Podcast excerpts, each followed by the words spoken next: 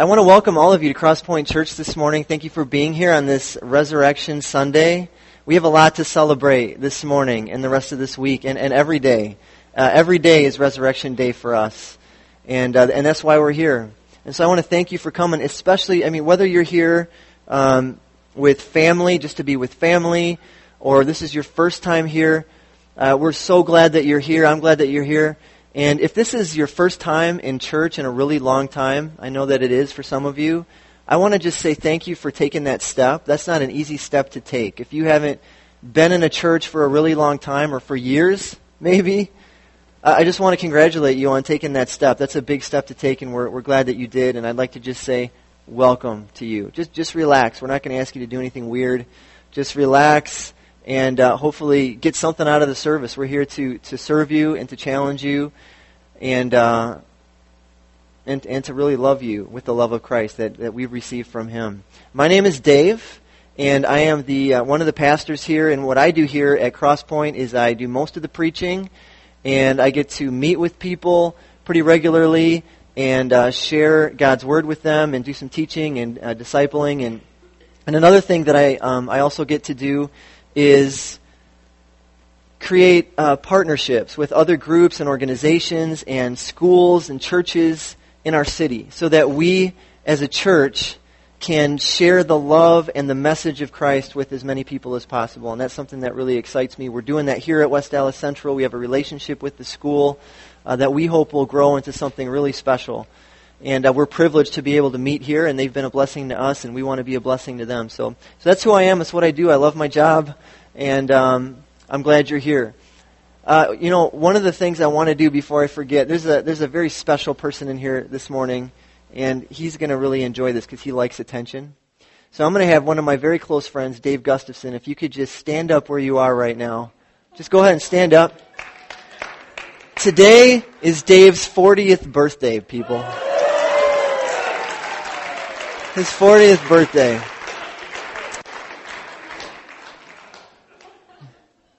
Dave, you can sit down. He'll thank me later for doing that. Um, Dave, I've known Dave for 40 years. I don't think I was there actually when he was born, but uh, from what I'm told, we were introduced shortly thereafter. I've known him my whole life. He's always been there for me. He's one of the most faithful friends a guy could ask for.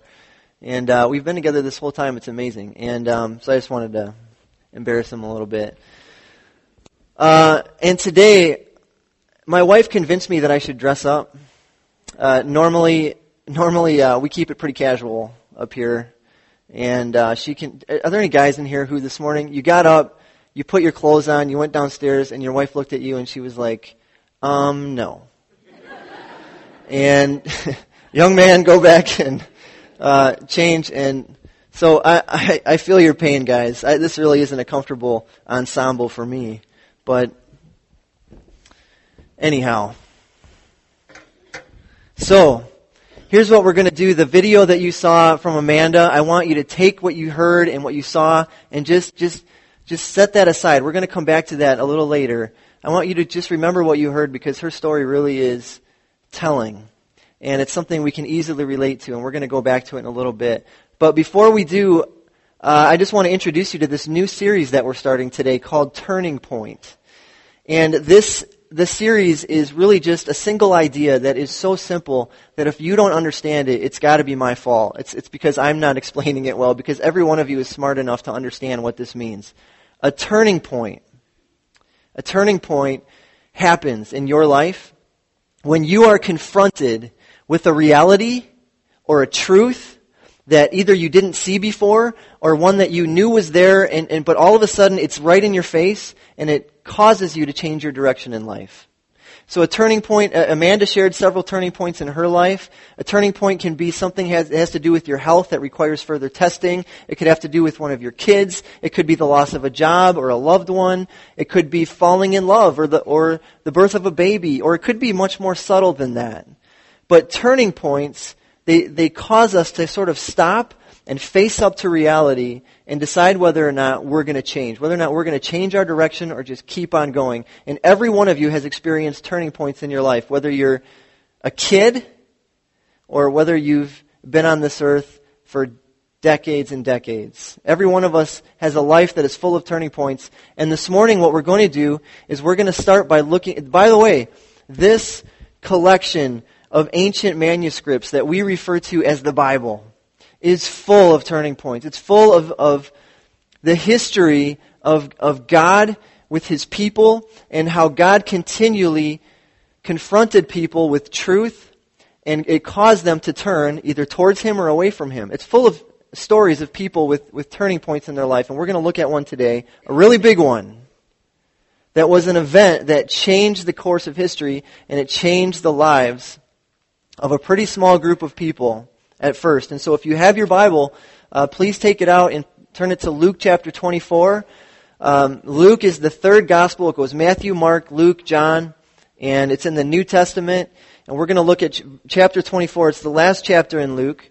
And Luke was a physician who was also his, a historian. He did a lot of research and collected a lot of data from the men and women who followed Jesus. And he put it together and ordered it chronologically so that we have a very accurate account of the life of Jesus. And we're going to pick um, we're going to pick this up in Luke 24. And here's what's happening. On Friday, Jesus Christ was crucified. He was lifted up and he was crucified as a criminal in a very public, humiliated, humiliating way. And his disciples after that were scattered. And we're told that they were very upset about what had happened. They didn't see it coming. Jesus has been dead and buried for two full days, and it's on the third day now, the first day of the week, which is a Sunday. And we're told that Jesus' closest friends and followers were all locked away in a room because they were afraid that they were going to be arrested too. And uh, we're going to pick this up in verse 13 of Luke 24. This is what it says, and we're going to have the words up on the screen here too. Now that same day, two of them were going to a village called Emmaus, about seven miles from Jerusalem. They were talking with each other about everything that had happened. As they turned and discussed these things with each other, Jesus himself came up and walked along with them, but they were kept from recognizing him. Now, we're going to stop there. Now, that may sound strange to you. It sounds strange to me at first as well. That Jesus is with these, these two men who had followed him for quite some time. They knew each other, and yet when Jesus shows up, they don't recognize him. Why is that? Well, I, I actually don't know for sure.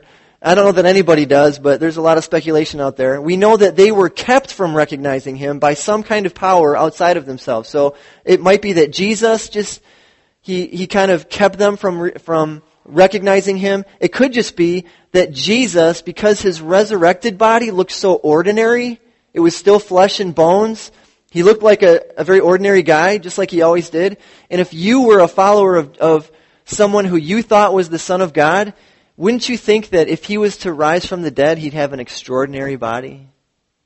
And, and, but he doesn't. And that could be also why they don't recognize him. We don't know, but they don't know it's him. And so we'll pick this up uh, in verse 17. He asked them, What are you discussing together as you walk along? They stood still, their faces downcast. So Jesus, he asked them a question and he's kind of just getting into their business. And most people today wouldn't appreciate that. If you were walking along with a close friend of yours and you were discussing something personal that was affecting your life in that time, and a stranger came up alongside you and asked you what you were talking about, you might think that was rude. You might not appreciate that. And what happens is these two guys, when Jesus does that, they actually stop. They stand still. Their faces are down. They're sad they're probably on the verge of tears. They're not even looking up at Jesus because they're so heavy with grief and emotion. So they just stop walking and they stand there. In verse 18, one of them named Cleopas asked him, asked Jesus, are you, the only, are you only a visitor to Jerusalem and do not know the things that have happened in these days? So Cleopas is basically saying to Jesus, where have you been?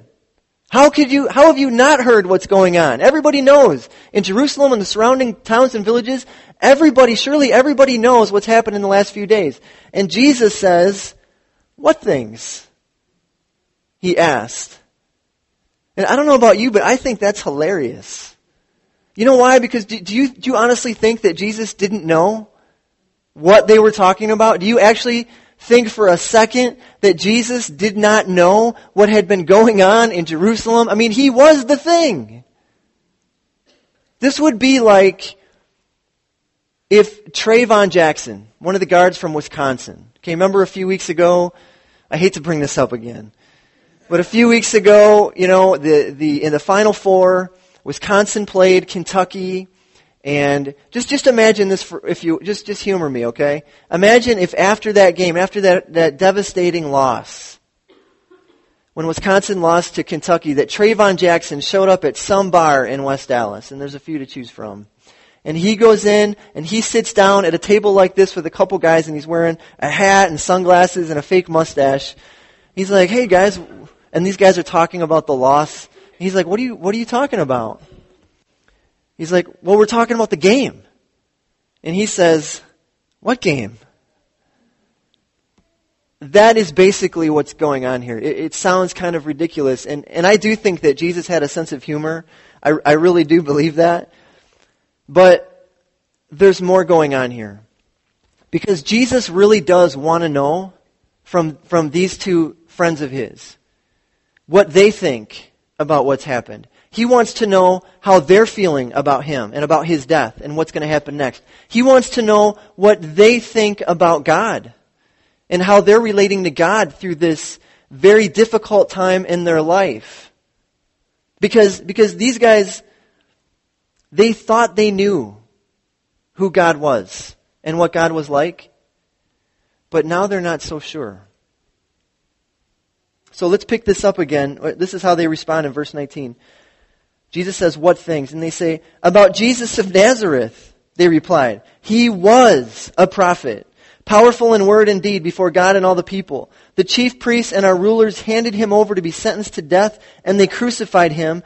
But we had hoped that he was the one who was going to redeem Israel. Now, this is important because what they say to Jesus is very telling about where they're at right now. They had hoped that Jesus was the one. That Jesus was the one who was going to redeem Israel, who was going to rescue them. He was going to be the healer and the savior and the counselor and their helper and he was going to deliver them from oppression. He was the one who was going to deliver them from bondage into freedom. He was going to establish his kingdom right then and there and they were wrong. It turned out that they were wrong, and they didn't even know how to handle that. They didn't have a category for it. They didn't have a category for the resurrection. None of the disciples did. The resurrection would have made no sense to them. It didn't even fit into their worldview. So they're, they're very disoriented. They thought they knew the Bible, and they probably knew what the Bible said, but they did, they clearly didn't understand it, and we're going to find that out in a minute. They thought they knew what God was like, and they're wrong about that too. In fact, almost everything they knew about God came from Jesus. Jesus was the one who was continually teaching them about God and what God is like and showing them who God really is. And now He's dead. So now who knows what God is like? I mean, we just gave ourselves, if you're a disciple, you're thinking, I just gave my life away to follow this man who I thought was the Messiah and the Son of God, and he was going to teach me everything I needed to know to have a relationship with God, and I guess I was wrong. Now what? Now where do we go? They don't know what to think, they don't know what to do.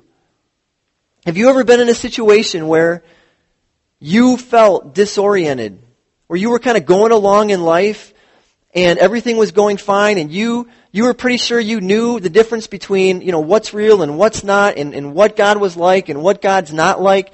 But something happened in your life some kind of tragedy or maybe maybe the person who was your spiritual mentor or influence turned out to be a total hypocrite or, or just something happened that threw you off course and it caused you to question everything you thought you knew about god. And that has happened to a lot of people it's happened to me. And that's, that's a very hard place to be because you don't really know where to turn from there. And a lot of people, they just turn away. They decide, you know what? I tried God. I gave him a try. I tried the church. And, and now look how it's ended. It didn't work out the way I thought it was going to work out. My plans have not materialized the way that I thought they should. So I'm just going to give up. I'm going to walk away and, and try another way. And that's pretty much where these disciples are at right now. They're ready to give up and try something else. So here's what Jesus does. In verse 27, we're going to jump down to verse 27. And here's what Jesus does. He takes his disciples to the most misunderstood collection of writings in the world, the Bible. And in particular, the Old Testament. And he shows them something they've never seen before. And this is what he tells them in verse 27. And beginning with Moses and all the prophets, that's, in other words, beginning in Genesis, and then over the, over the rest of the Old Testament, he explained to them what was said in all the scriptures concerning himself. So the first thing Jesus does is he takes his disciples back to the Bible and he helps them interpret their reality and their experience from the Bible, not the other way around.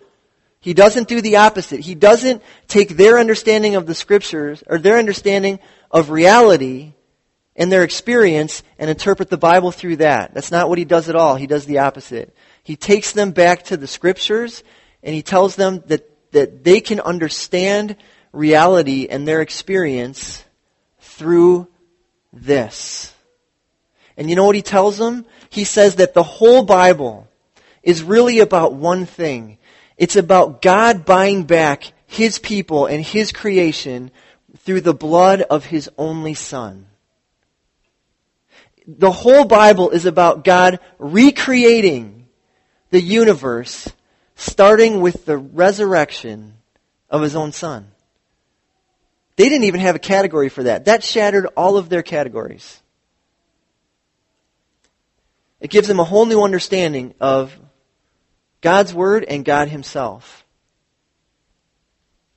And we're going to look down now in verse 30, and this is where this is where they really come face to face with reality for the first time. This is what we read. Jesus goes on with them and they invite him back. They, they finally reach Emmaus and they invite him to, into their, the place they're going to meet.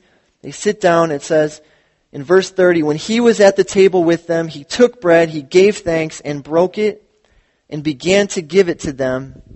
Then their eyes were opened and they recognized him and he disappeared from their sight. So, this is really remarkable. Because here is the turning point. Here's the turning point for them.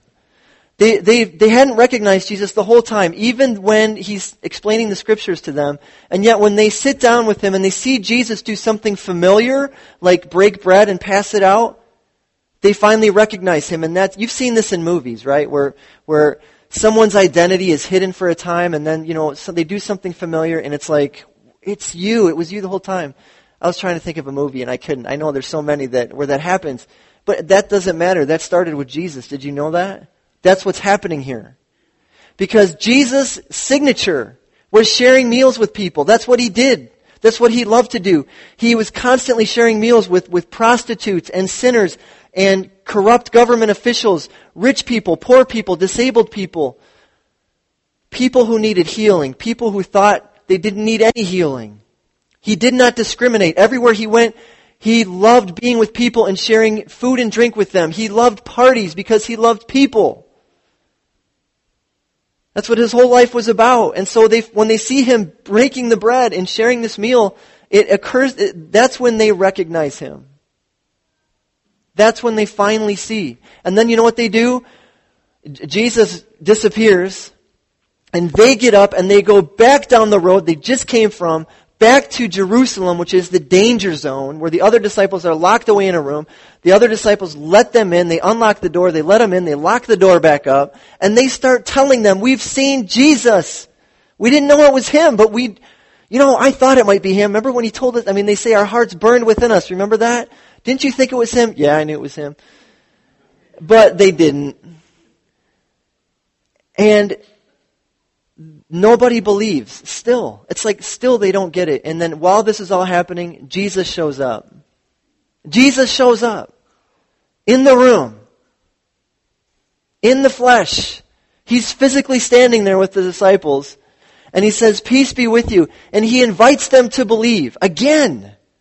Again. He's appeared to a few of them now twice. He invites them to touch the holes in his hands and his feet. And then he says, You got something to eat? And he starts eating there right in front of them. And something strange happens. The disciples have a very odd reaction to all of this. And it took me a while to understand what this even meant. But in verse, down in verse 41, after Jesus reveals himself to them, this is what verse, it says in verse 41. And while they still did not believe it, because of joy and amazement, he asked them, Do you have anything here to eat? Now that's a very strange reason to not believe. I didn't, I didn't really understand what that meant at first. But what we're told by Luke is, who did all this research, he talked to the disciples, and this is what they told him. We didn't believe it. You know why? Because we were too happy and amazed. What he's saying is, it was too good to be true. It was just too good to be true. Their hope was gone. They had hoped that he was the one and all the joy that they expected, everything that they had put their hope in was completely gone. The, the journey was over. We're as good as dead. They had nothing to live for anymore. And when God is standing right there next to them in the room, it's just too good to be true. It, this is like, if you, if you, I mean, think about this. You know what that's like? It's like, it made me think of 1992 NCAA National Championship, Duke against Kentucky. Christian Laettner turns around, he makes the jump shot at the, at the buzzer, and Duke wins. And while I was crying out of sorrow, the camera goes over to Thomas Hill, one of the guards on Duke, and he's standing there on the sideline, and he's like, just doing this, weeping and saying, I can't believe it. That's what he's doing because it's too good to be true. This is like a soldier who's been on a long, extended tour coming home to surprise his family. And the family just losing it. You've seen scenes like that. And the, because it's too good to be true, they can't believe it. This is like refugees who have been reunited with their family after decades you know, the border, it was finally opened up and they get to see their family after 50 or 60 years. And it's too good to be true. And if you can picture any one of those things, you're getting close to what the disciples were feeling in this moment. Because for them, the turning point happened when they realized that reality was actually better than anything they ever dared hope. What was true about God was actually better than what they thought. It was actually better than what they thought. It was better than anything they could have ever imagined. And when it comes to God, that's what needs to happen for us. We need to set aside what we want to believe about God so that we can embrace what's true. And what's true about God is always better than anything we can fabricate. Anything at all. And these disciples, these about a hundred people or so, are so happy and so amazed and so full of joy and so struck with reality that it completely turned their lives upside down. It turned, it, actually turned the whole Roman Empire upside down. It started this movement of churches that is still going on today. Did you know that today there are hundreds of thousands of churches meeting all over the world talking about this? And it's because they finally faced up to reality. We wouldn't be here. This auditorium would be empty every Sunday if Jesus was still dead. Did you know that? Our faith would be worthless, we're told. And, and this is what I really want you to see. That it wasn't comfortable for the disciples at first. They didn't want to believe this. They didn't think it was possible. They didn't want to believe that Jesus was dead. But when they finally owned up to that, they certainly didn't believe that he was going to rise again. They just didn't. It wasn't real to them. And that's how the truth always is. It's always hard for us. It's always uncomfortable at first. It's like walking into ice cold water. You walk into water and it's uncomfortable. It hurts. But once you're in there and you're swimming in it, it feels refreshing and a little liberating. That's how reality is for us. It always feels uncomfortable at first until we actually turn. And, and, and when God shows up in your life and He confronts you with what He's really like, with who He really is, you have a choice. You can go through him, you can go around him, but the best thing for you to always do is go with him. And if you choose to ignore him, or ignore that truth that you know is there and just keep going in the same direction, it's never going to end well. I promise you that. It never ends well.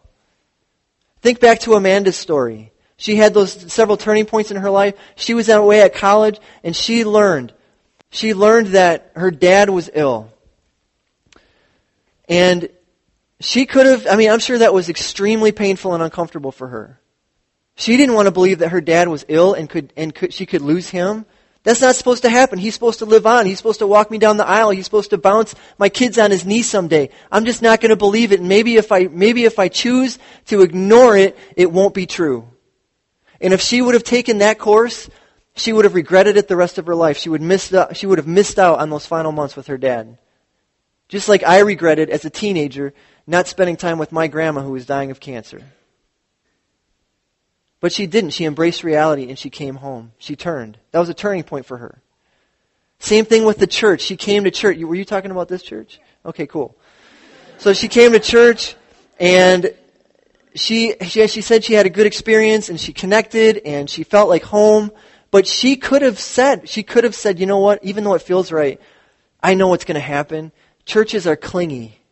They're going to want me to come every week. They're going to want me to serve. They're going to want me to like their Facebook page. And then I'm going to get all involved and give them my time and energy. And eventually they're going to disappoint me. And I'm going to be disappointed by the people and, you know, the leadership and all of that. And I'm going to end up leaving. It'd be, I'm just going to save myself from some time and never go back. And then you know what would have happened? Amanda would only be singing to herself in the shower and in her car, and none of us would be blessed or changed by her gifts and talents that God has given her to build this church. That's what would have happened. And she wouldn't have been the very first person I ever baptized. And we wouldn't see her, and she would have never come to Christ. She would be living in a, a, a dream world. And she would be more independent, more selfish, more proud, and probably less happy. Definitely less happy. But she didn't ignore reality. Think about when she met Mark, and in this part I'm going to make this up. This didn't really happen. But just stay with me. So when she met Mark and they started dating, just imagine with me. If they're on a date and something happens and it just sets Mark off and he loses it. And it's something silly and Amanda turns to him and says, What's wrong? Just relax. And he turns to her and he puts his finger in her face and he says, Don't you ever tell me to relax. You're all laughing because you know Mark. I mean, who can picture Mark doing that? But just, this happens on dates.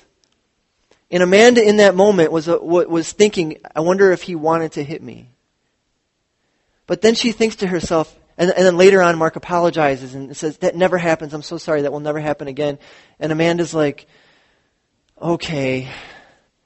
He's so, he's so handsome and he's so muscular and smart and sincere. I'm sure that will never happen again. And if you were watching that on a screen or a reality show, you'd be like, run girl! Run for your life!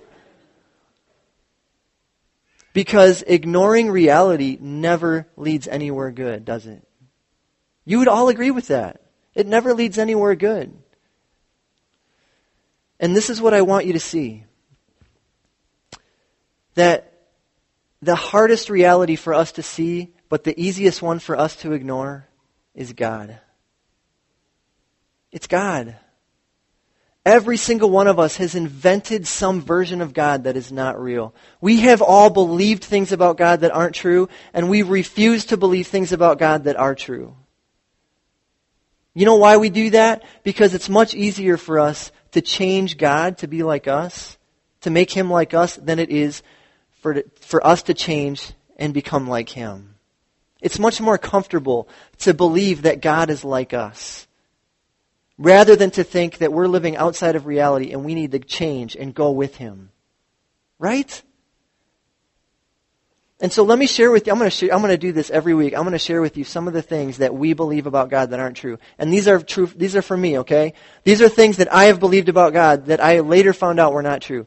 The first thing is I, I used to believe that God is, is never going to let Vicky and I, Vicky's my wife, He's never going to let us struggle financially because we're generous people. We give to the church, we tithe, we give 10% of our gross income. We give one-time gifts to missionaries and organizations sometimes. We're really, we're really not that generous. I mean, there are people who are much more generous than us. But because we're generous, I used to think, God's never going to let us struggle financially. He wouldn't do that because we've been given to Him. It wouldn't be right for God to let us struggle. Right? Another thing I used to think about God, and sometimes I still do, is that God doesn't want me to have fun. He doesn't want me to have fun following him. He would much rather I do what's right than be happy. I believed that for a very long time. And you know what? It's absolutely not true. Here's, here's another one that I sometimes still struggle with. God is extremely interested in my kids' soccer games. And when I'm on the sidelines coaching my kids, I know that He's going to hear my prayers and ignore all the prayers of all the other parents on the other teams, and we're going to win this game. And I would love to believe that about God.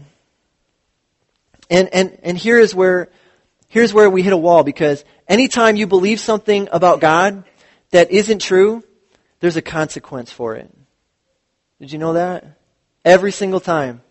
So for example, when, when I, if I believe that God is never going to let us struggle financially because we're generous, and then all of a sudden we face some awful financial reality like severe debt, bankruptcy, foreclosure, something like that, I'm going to be completely disoriented. And you know what's going to happen? I'm going to stop being generous. I'm going to stop giving. Because I guess that didn't work.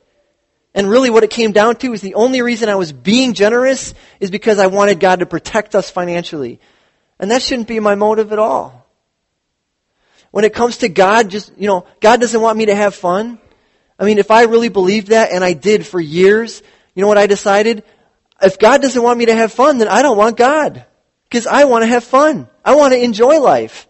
And so I ran from God for years. And I was, I thought I was having lots of fun. Until God confronted me with reality. And He showed me that He is the one true source of joy and satisfaction in this life. And that there is no real happiness apart from Him. If I were, if I really believed, and if I really believed that God was extremely interested in my kid's soccer game, this is what will happen. And thankfully, this hasn't happened yet. But I would get so angry when, when we started to lose. And I would start taking it out on the kids and taking it out on the opposing coach.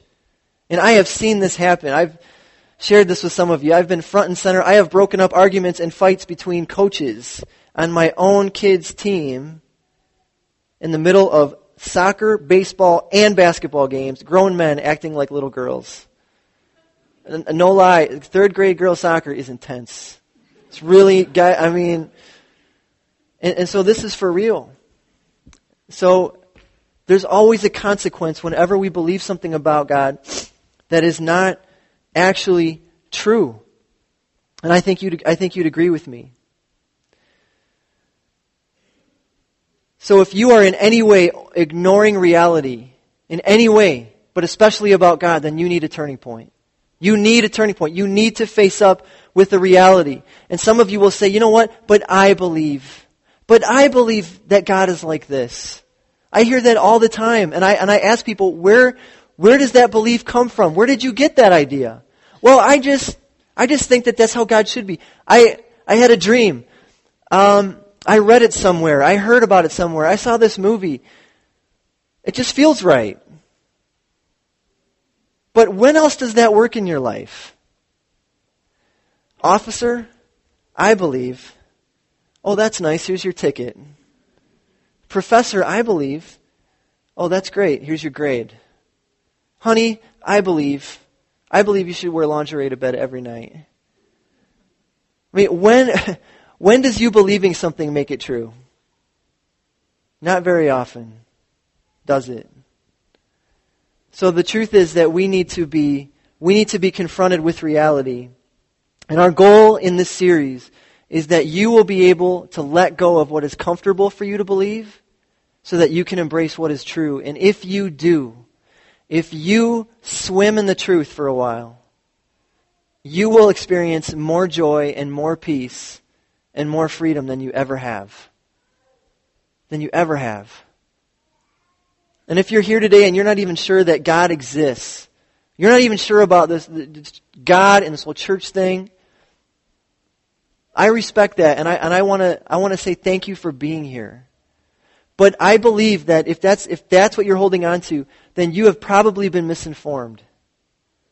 Whatever you've learned about God, whatever you heard about God, I mean, don't you want to be informed? Don't you want to know the truth before making a decision like this? And so I would ask you to come back and, and give us some time to show you what God is really like. And, and if after a few weeks, after a few weeks of hearing from Jesus and seeing Jesus and, and hearing from the Bible, you know, and, and being around us, you decide that this isn't what's real, I, I will let you off the hook. I mean, we'll let, we will let you, we will let you go and, and you can go your way. We're not going to reject you. We're not going to stop loving you and serving you. But would you give us just a few weeks to show you what God is really like? and actually consider where, where your idea of reality comes from. That, that's all I'm really asking you to do today. I mean, think about it. If Jesus isn't alive, then nothing he said matters. Nothing. Nothing he said makes any sense. I mean, I don't even know why you would respect him or take his advice. If he isn't alive, then death reigns. And ultimately, none of our lives matter. Because there's, a, there's an end for each one of us, and it's called death, and there's nothing after. So who cares? But if he is alive, it, it changes everything. If Jesus is alive, then everything he said about himself, everything he said about you, and everything he said about God is absolutely true, and that should create a radical turning point for you and for me. Because what we believe is that God wants us to know Him. God wants us to know Him. Each one of us. And He wants us to know Him so badly that He left heaven. He came to earth. He took a humble, ordinary, unattractive body. He lived in humble surroundings. He worked with His hands. He gave himself over to people, loved people, served people his whole life, and then he went to the cross. He obeyed God at every point. He was fully man and fully God. And he allowed himself to be executed, crucified, and judged in our place for our sin. Why? Why would he do that? Because God wants us to know him.